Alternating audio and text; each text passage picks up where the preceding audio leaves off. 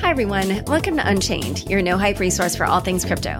I'm your host, Laura Shin, author of The Cryptopians. I started covering crypto 7 years ago, and as a senior editor at Forbes, was the first mainstream media reporter to cover cryptocurrency full-time. This is the May 12th, 2023 episode of Unchained. Ever wanted to use DeFi without being tracked? Railgun is a leading DeFi privacy solution on Ethereum, BSC, Arbitrum, and Polygon. Shield your funds and use them privately in your favorite DeFi apps, while Railgun's cutting-edge zero-knowledge system encrypts your data from public view. Yes, that includes DEX trading. Visit railgun.org or use the Railway app at railway.xyz. Stader Labs is a multi-chain liquid staking platform with 40K plus DeFi partnerships across 6 chains. Soon they'll be coming to Ethereum with their LST ETHX. Visit staderlabs.com/ETH to sign up for their ETHX alpha list. With the Crypto.com app, you can buy, trade, and spend crypto in one place. Download and get $25 with the code LAURA. Link in the description. Hey, Unchained listeners. As you know, it's hard keeping up with the fast-paced world of crypto, so we've got just the thing for you. Subscribe to our free Unchained Daily newsletter at unchainedcrypto.substack.com. You'll get the latest crypto news and original articles from our reporters, as well as summaries of other happenings and bullet points, plus our meme of the day, all curated and written by our amazing team. It's still your no-hype resource for all things crypto, just in newsletter form. Sign up at unchainedcrypto.substack.com. Again, the URL is unchainedcrypto.substack.com. Today's guest is Wassie Lawyer, a lawyer specializing in restructuring and insolvency. Welcome, Wassie. Hi, it's good to be back. Late Wednesday, CoinDesk reported that the IRS is claiming $44 billion in taxes on FTX and Alameda, both of which are in bankruptcy. I see people commenting on how can that be when Alameda may never have made that much money. How do you think the IRS is coming up with these numbers? I mean, obviously, it sounds like they don't actually have the details to figure out what the number actually is, so they just go for as high a number as possible. So there's been a lot of experts in the space. I'm not a tax expert, but I've been saying that Meat TC has an incredibly well summary of what's going on and why the IRS is saying all these things. But the view, which is what is explained, is that the IRS is basically reclassifying some contractor arrangements and employee arrangements, and sort of claiming back taxes on that. And essentially, because they don't have the details, they just go for as high a number as possible, and then we probably expect the number to actually come down quite significantly if and when it actually gets paid. And one other thing is that the claims are being filed as admin priority. What does that mean? Yeah, that's the annoying bit. So under the US bankruptcy code, the amounts of monies owed to Uncle Sam take priority over the average unsecured creditor, which, you know, unless the sort of more creative trust arguments hold a bad fruit, that's what the average customer is, an unsecured creditor. So what you potentially have is you have these tax claims coming in priority to unsecured claims. Just to be sort of clarify a bit further, because people have been asking, oh, how does this affect FTX international depositors given the large tax bill is hitting Alameda? So to sort of recap, FTX is an unsecured creditor of Alameda. So that's what happens when Sam takes all of our money out into Alameda and uses it to, you know, invest in stuff. What actually has happened is that he's borrowed that money from FTX International, and in order for FTX International to recover that money, they recover in the capacity of unsecured creditor. So having, let's just say, if it's a $20 billion tax liability show up at the Alameda level, it means that the tax man gets paid before any money goes back into FTX International, where it can then be used to pay, well, us. And the other thing I noticed is that they're also being called unliquidated. What does that mean? A liquidated claim is basically a claim for a agreed amount of damages, if that makes sense. So when you have a liquidated damages clause, it means you've agreed that if there is a breach, this would be the amount of damages payable. Unliquidated just means, well, they're not liquidated. Okay, meaning that there's a dollar amount, but that hasn't been agreed upon? Yeah, that's the dollar amount is not agreed. Okay, so it's like one side is asserting. The court still has to quantify and assess the damage, if that makes sense. Okay.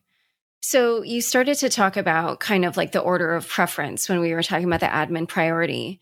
But obviously, some of these tax claims are not just against Alameda, but also FTX.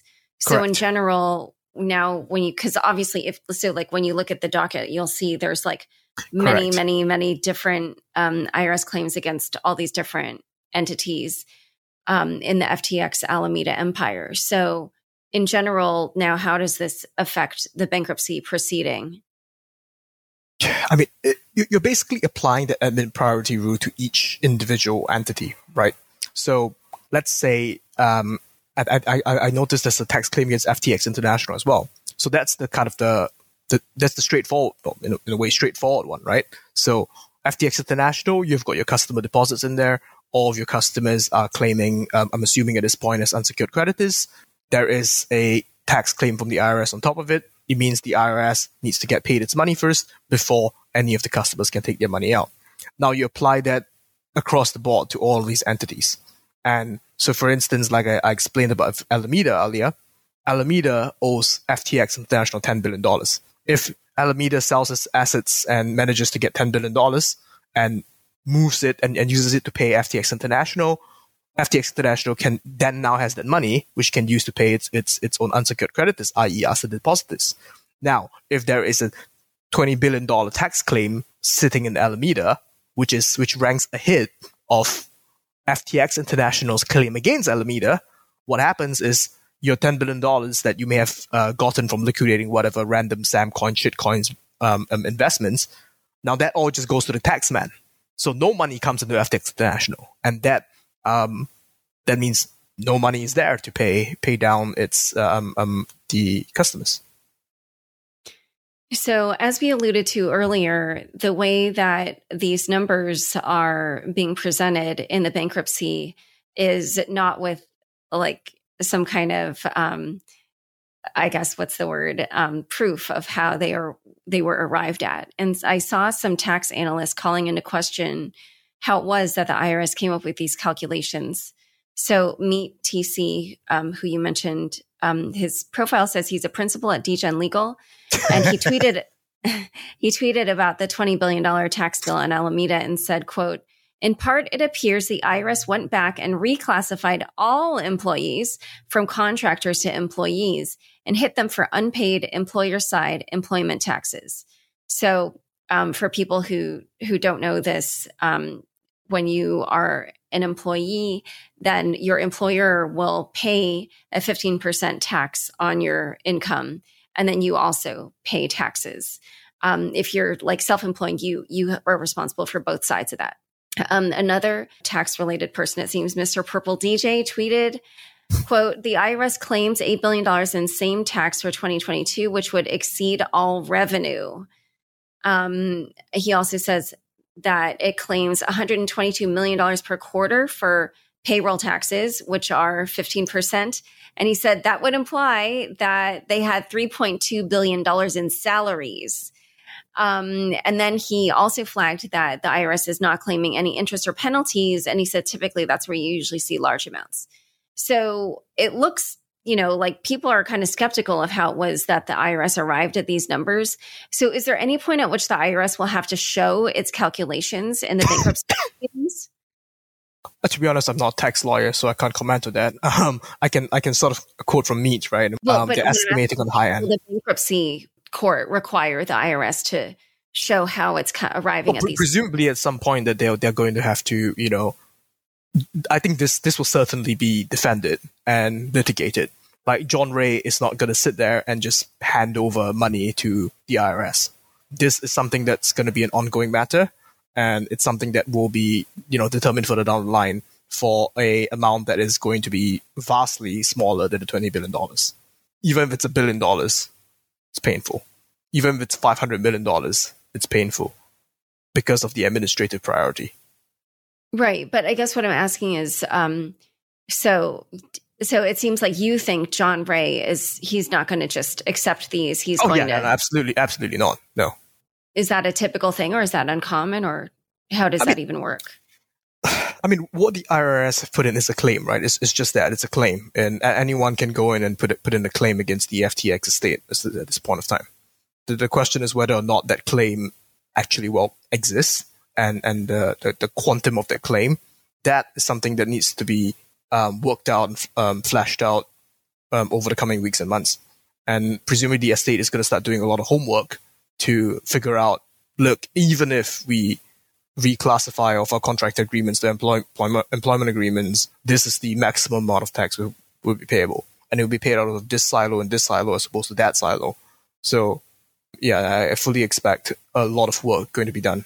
The Sullivan Cromwell is definitely calling up the tax department and putting them on, making them work late tonight.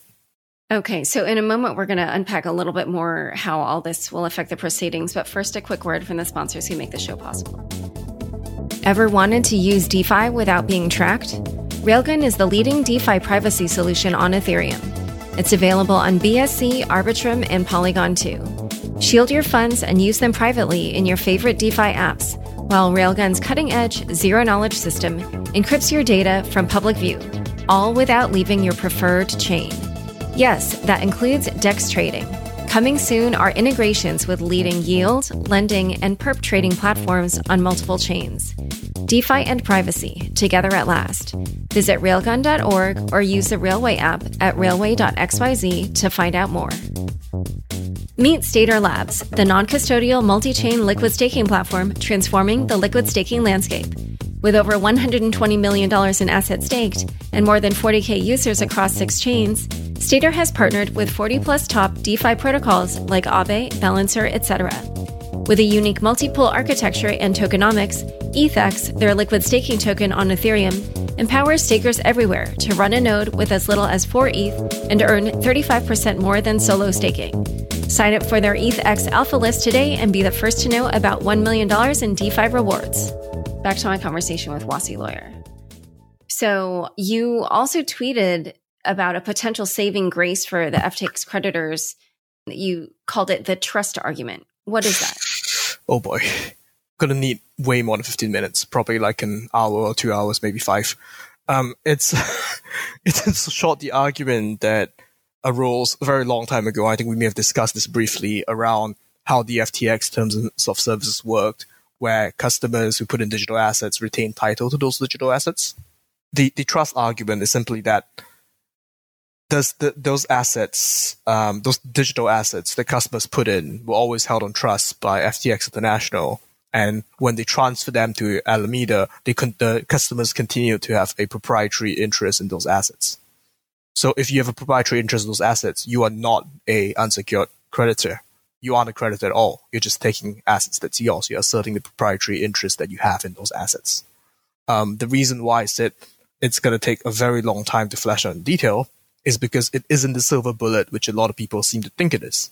People seem to think, hey, if the trust argument works, that means that my Bitcoin, which is sitting on FTX, is my Bitcoin. So FTX has to give it to me in full without, effectively in priority to everything else. The thing is, it really isn't that simple, because it has massive, massive knock-on effects. For instance, you can no longer have your preference claims, right? Your preferential withdrawal period, because I didn't withdraw any money. I'm not a creditor. I just took assets that belong to me. So you're no longer using that preference section of U.S. bankruptcy code to start clawing back assets against other customers. You're using something else completely different, potentially something, founded in unjust enrichment, which again is going to take us a very, very long time to talk about. If it's thought that those assets simply belong to the customers and they are not unsecured creditors, then like basically the notion of clawbacks almost doesn't exist anymore, at least for customers. Not in accordance with the U.S. bankruptcy code, because now. Now, what happens if you essentially think of everything as... If you think of substantially all of the customer funds as being on trust as opposed to, customers being unsecured creditors of the company, then you aren't looking at bankruptcy law anymore. You're looking at trust law. You're looking at a trust shortfall, clearly, and someone who is withdrawn has withdrawn in priority to others and therefore not taken their pro rata share of that shortfall. And you're basically back to, trust law, common law.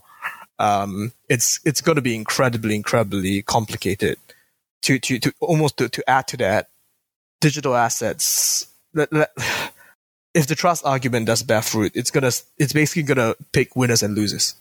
There's gonna be customers who wired $10 million or $100 million to Alameda or FTX. Well, they wired to Alameda because FTX used Alameda's bank account. But there's gonna be customers that wired fiat money, and there's gonna be a customer that wired the same amount and sent the same amount in USDC, and the guy who sends it in USDC gets all of his money back, whereas the guy who wires the money via bank transfer gets zero or close to nothing. So it's gonna end up in a pretty crazy situation. You're gonna have a situation where there's gonna be a lot of litigation around what assets are in trust, what assets are not in trust. If you started using the leverage trading functions of FTX, do you then give up a proprietary claim? I don't know. I don't know the answer to that. Okay, wait. We're gonna have to put a pin in that one. Yes. But what I wanted to ask first was just when you were talking about the person who wired money and how if they were wiring U.S. dollars, then they might not have any claims or get any money back.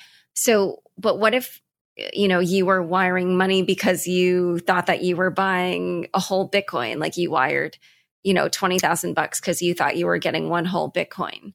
Then you're absolutely seeing the absolute insanity that ensues. Because if I wired a 20K to buy a Bitcoin and I buy the Bitcoin, do I now hold the Bitcoin? The Bitcoin's now in trust. Then the guy who deposited the Bitcoin, does he no longer have a proprietary interest in the quote-unquote trust? Does he now only have a claim as unsecured creditor against the FTX estate? You see why this creates a lot of... Well, I don't see why they wouldn't both have their assets in trust there. The only problem would be is if Alameda didn't actually buy the Bitcoin at the time with the US dollars, which it looks like maybe they didn't for some of them. That's that as well, of course. So you are looking into very, very complex areas of trust law, and like I can't say that I have all the answers right now. There is literally no one here who can say that they have all the answers right now.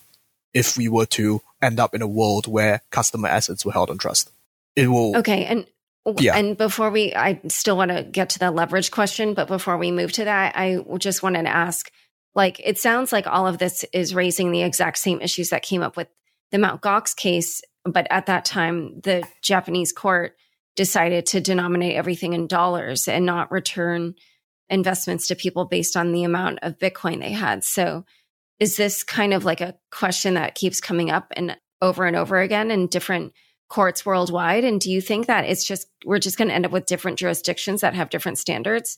Or do you feel like we'll start to see a particular standard emerge? So, I spoke with Gandhi about this Mt. Gox thing as well. And I think what happened, there was some sort of arrangement that happened where I think the creditors are in fact getting their Bitcoin back because the value of Bitcoin has gone up so massively that I can't recall the exact details of the arrangement or the court process they used, but it's very different from the US court system.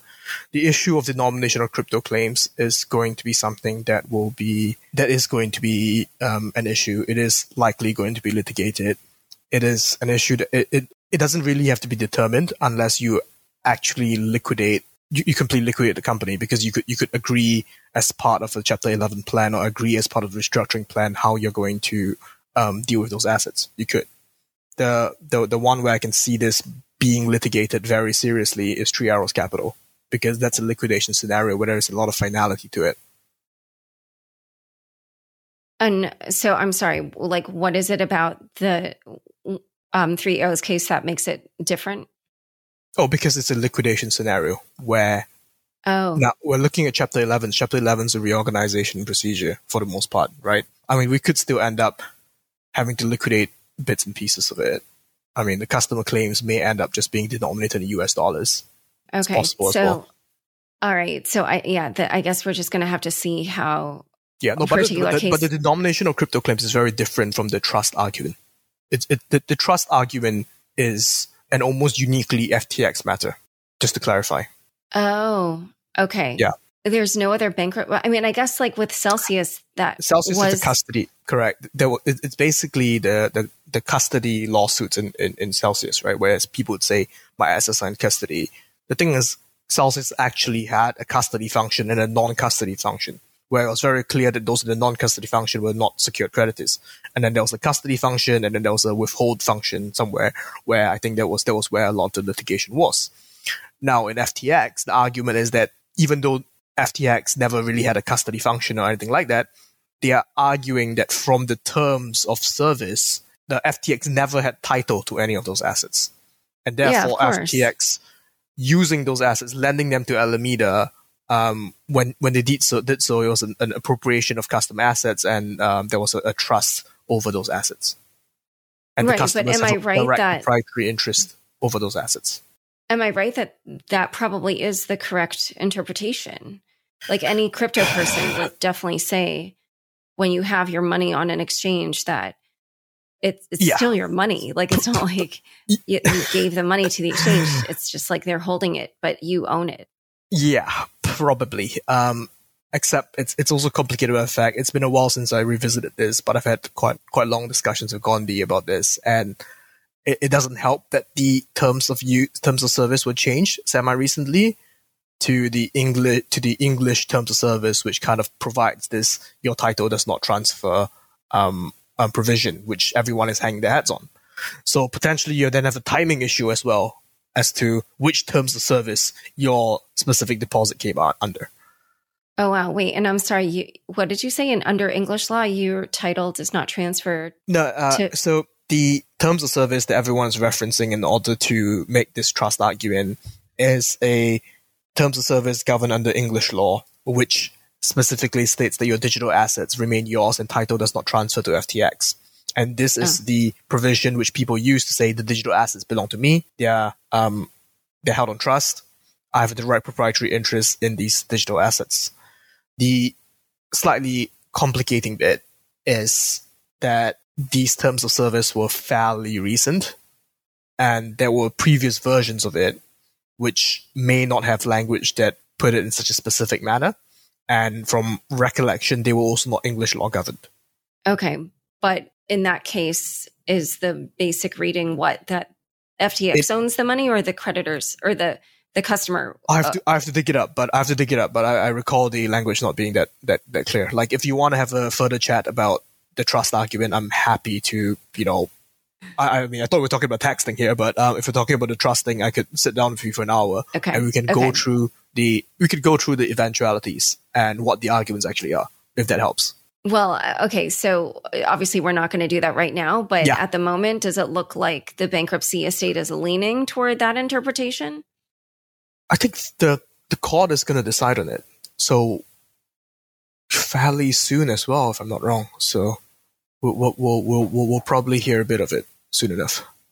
And any indication on how the judge is leaning? No idea. Absolutely no idea. All right. And then the last thing, because you said it so fast, but I didn't quite catch it. You said something interesting about leverage as well. The leverage, but it just goes back to the trust argument that we were discussing earlier, which is if you're using leverage functions, let's say you have your digital assets, right? And you're saying, I have direct proprietary interest in those digital assets, but you then borrow money from FTX secured on those digital assets. What's the nature of the security on those digital assets? Do you give up your proprietary title when you use any leverage functions? Maybe, maybe not, depending on what the security ends up actually being. Obviously, it's not specified. And to what extent do you give it up if you do? No idea. Absolutely no idea. Okay.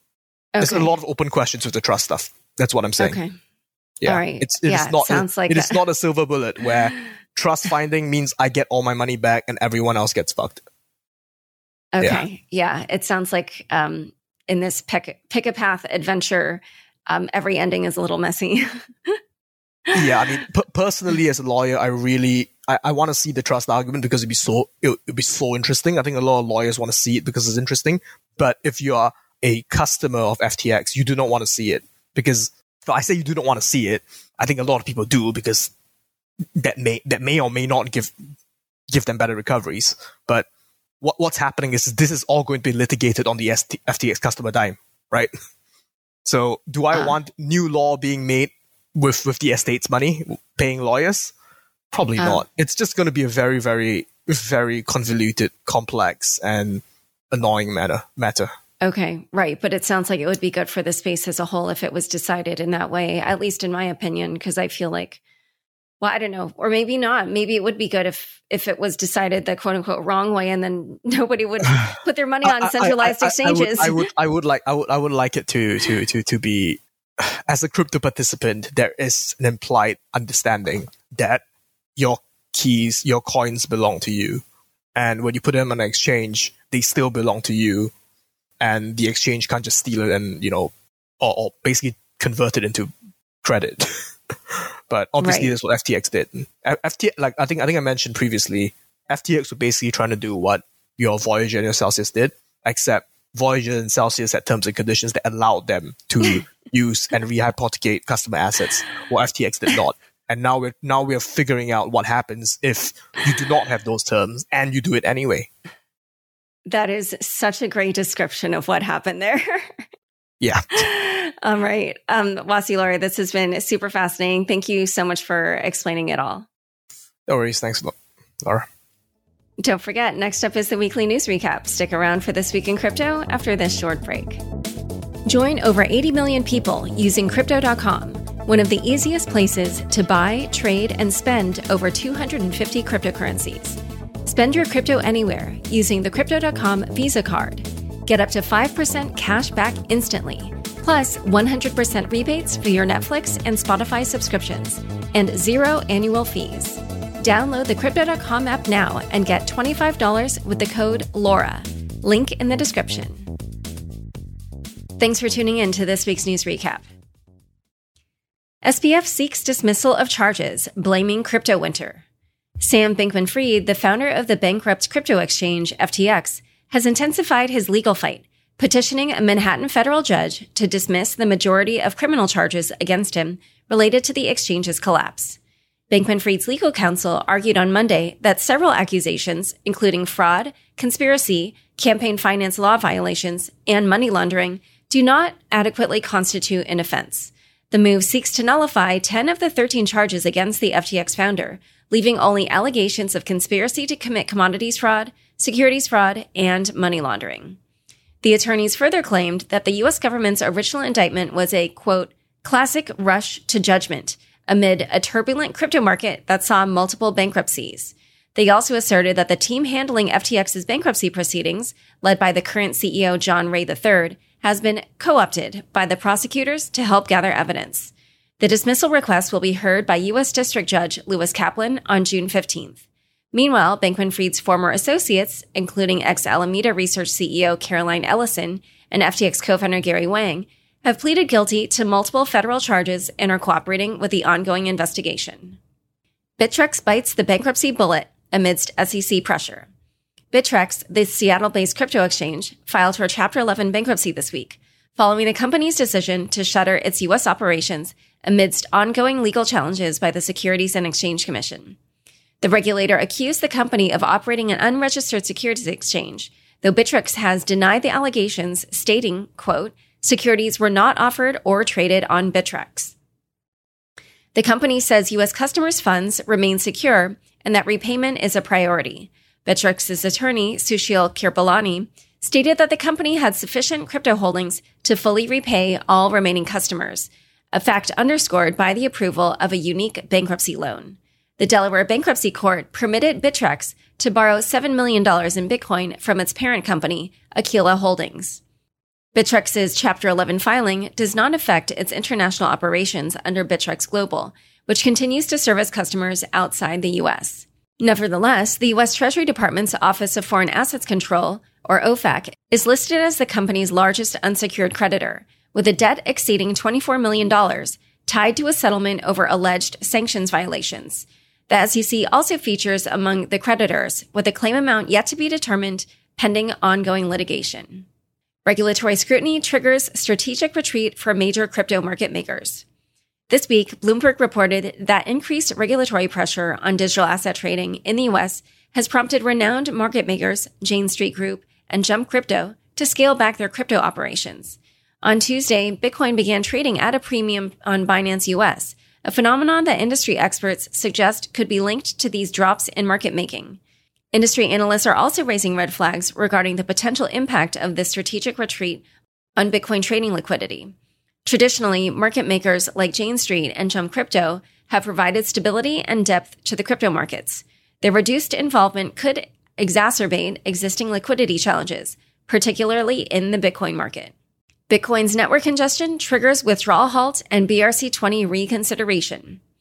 In the wake of substantial Bitcoin network congestion, Binance, the world's largest crypto exchange, temporarily suspended Bitcoin withdrawals. This move followed an influx of over $180 million and a surge in unconfirmed Bitcoin transactions, reaching a record of 488,000. Critics like Swan Bitcoin analyst Sam Callahan argued that Binance either, quote, didn't want to pay up with higher fees or didn't want more Bitcoin leaving the exchange. The rising transaction fees, now up 300% from last year, are due to the proliferation of BRC-20 transactions on the Bitcoin Ordinals protocol. These transactions account for over half the Bitcoin network's activities and have led to calls from Bitcoin Core developers to potentially reject all BRC-20 token transfers. One developer, Ali Sharif, proposed a code-based change to address this issue or the introduction of a runtime option to delete all non-standard Taproot transactions, including BRC-20. Adding to the network's challenges, the ordinal system, utilized for inscribing digital collectibles onto the Bitcoin blockchain, recently encountered a bug that disrupted its numbering system. Ordinals creator Casey Rottermore admitted to uncertainties about the best course of action for addressing the bug. Aragon Association curtails ANT voting rights. A week after booting several members who questioned leadership from its Discord channel, the Aragon Association has decided to repurpose its Decentralized Autonomous Organization, or DAO. The association has now transitioned its focus toward a new grants program aimed at developers of decentralized applications and other DAO creators. Louis Quende, a co-founder, also called for $30 million in token buybacks. These moves come in response to the activities of the Risk-Free Value, or RFV, Raiders, a group of activist investors whose members include Arca Capital Management, and which has become active in DAOs whose treasuries are larger than the market caps of their coins. The association considered their activities to be potential, quote, financial attacks. Critics have questioned the Aragon Association's motives and the lack of a community vote on these decisions. Arca, for instance, has called for more transparency and community empowerment. The association maintains that the repurposing of the DAO is a necessary step for the project's security and advancement of its mission. Digital Currency Group wrestles with Genesis bankruptcy. Tuesday was the due date for DCG's first loan repayments to its insolvent lending subsidiary, Genesis Capital. Instead of repayment, the conglomerate announced that it is seeking to refinance its obligations to Genesis and raise capital. DCG and Genesis are currently engaged in a 30-day mediation period with stakeholders, following several creditors abandoning a previous agreement. Genesis had first filed for bankruptcy in January, owing at least $3.5 billion to its creditors. As the clock ticks toward the end of May, DCG and Genesis are racing to agree to a restructuring plan to salvage the situation. If you are a little lost with this topic, don't miss last Friday's show of Unchained with Ram Alawalia. Grayscale targets expansion with new ETF proposals. Grayscale Investments, the world's largest digital asset manager, announced plans to launch 3 new exchange-traded funds and create a new entity, the Grayscale Funds Trust. The firm's CEO, Michael Sonnenschein, highlighted the company's aim to continue creating and managing, quote, regulated, future-forward products.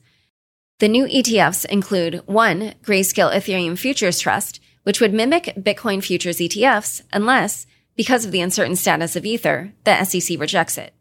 2, Grayscale Global Bitcoin Composite ETF, which will invest 40% in internationally listed Bitcoin ETFs and 60% in Bitcoin mining companies.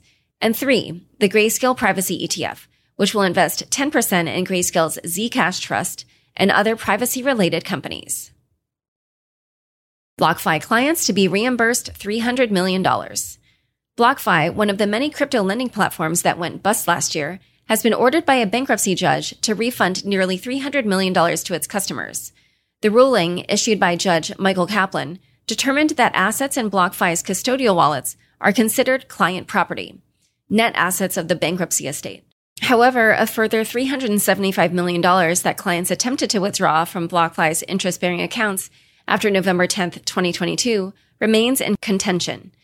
Kaplan stated that these transactions, initiated after the company froze funds due to the fallout of FTX's collapse, were not completed.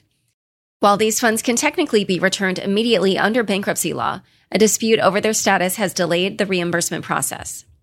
Voyager Digital moves forward with a self-liquidation plan. Crypto lender Voyager Digital is charting its path toward dissolution and asset liquidation after unsuccessful negotiations with both FTX US and Binance US. The termination of a $1 billion asset purchase agreement with Binance US after the company abruptly pulled out has left Voyager in a predicament. The consequent liquidation will enable Voyager's creditors to recoup approximately 36% of their crypto assets, a considerable decrease from the previously projected 72 to 73% recovery rate under the aborted acquisition plans. With a focus on making amends, Voyager has declared that initial distributions of cash and crypto to its customers are expected to commence in the upcoming weeks. Ex-Coinbase manager is sentenced to prison. Ishan Wahi, previously a product manager for Coinbase, has been handed a 2-year prison sentence in crypto's second insider trading case. Wahi admitted guilt to 2 conspiracy accounts involving wire fraud. Wahi shared private company data about upcoming asset listings on Coinbase with his brother Nikhil and a friend Samir Ramani. This insider knowledge allowed the trio to make informed trades ahead of listing announcements, netting them $1.5 million across 55 digital assets. U.S. Attorney Damian Williams emphasized that Wahi's sentence should serve as a deterrent to other crypto insiders, warning against any misuse of confidential corporate information. Wahi expressed remorse for his actions in court, stating, quote, "I made a huge mistake that will follow me for the rest of my life." Do Kwon puts forward a bail proposal. Lawyers for Terraform Labs founder Do Kwon, presently held in Montenegro on charges of travel document forgery, proposed that he be released on supervised bail of 400,000 euros, or $437,000. Both Kwon and fellow Terra executive Han Chang-jun denied the charges, insisting on their innocence at a recent court hearing. Arrested in March, the Terra executives now await the court's decision on their bail proposal, with the next trial scheduled for June 16th. Beyond the Montenegrin case, extradition awaits Kwon to either the U.S. or South Korea, where he faces additional criminal charges tied to the collapse of Terraform Labs in May 2022. Su Zhu gets Singapore court to muzzle Arthur Hayes.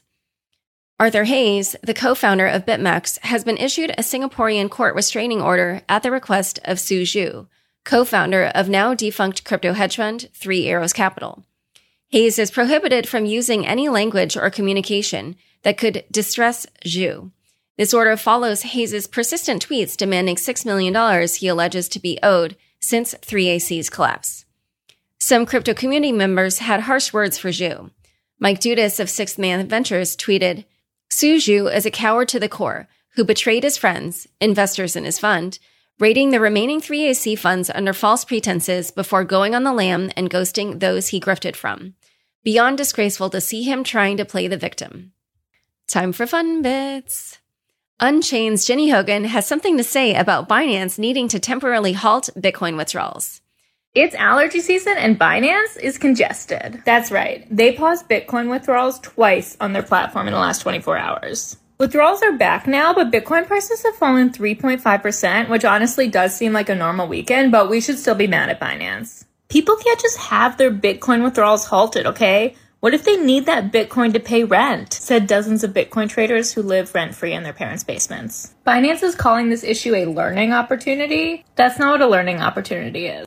A learning opportunity is when I hire an unlicensed plumber because he's cheaper and he ends up creating an issue that floods my downstairs neighbor's apartment and I get charged $700. Binance apologized and thanked users for their patience. I mean, duh. Nothing screams patience like a crypto trader. They also adjusted their fees to deal with this in the future. The only issue is they adjusted them upwards. Please accept our sincerest apologies and also higher prices. Thanks so much for joining us today. To learn more about Wassie and the IRS's tax claims on the FTX bankruptcy, check out the show notes for this episode. Unchained is produced by me, Laura Shin, with help from Kevin Fuchs, Matt Pilchard, Zach Seward, Juan Aranovich, Sam Shriram, Ginny Hogan, Jeff Benson, Leandro Camino, Pamela Jimdar, Shashank, and Margaret Correa. Thanks for listening.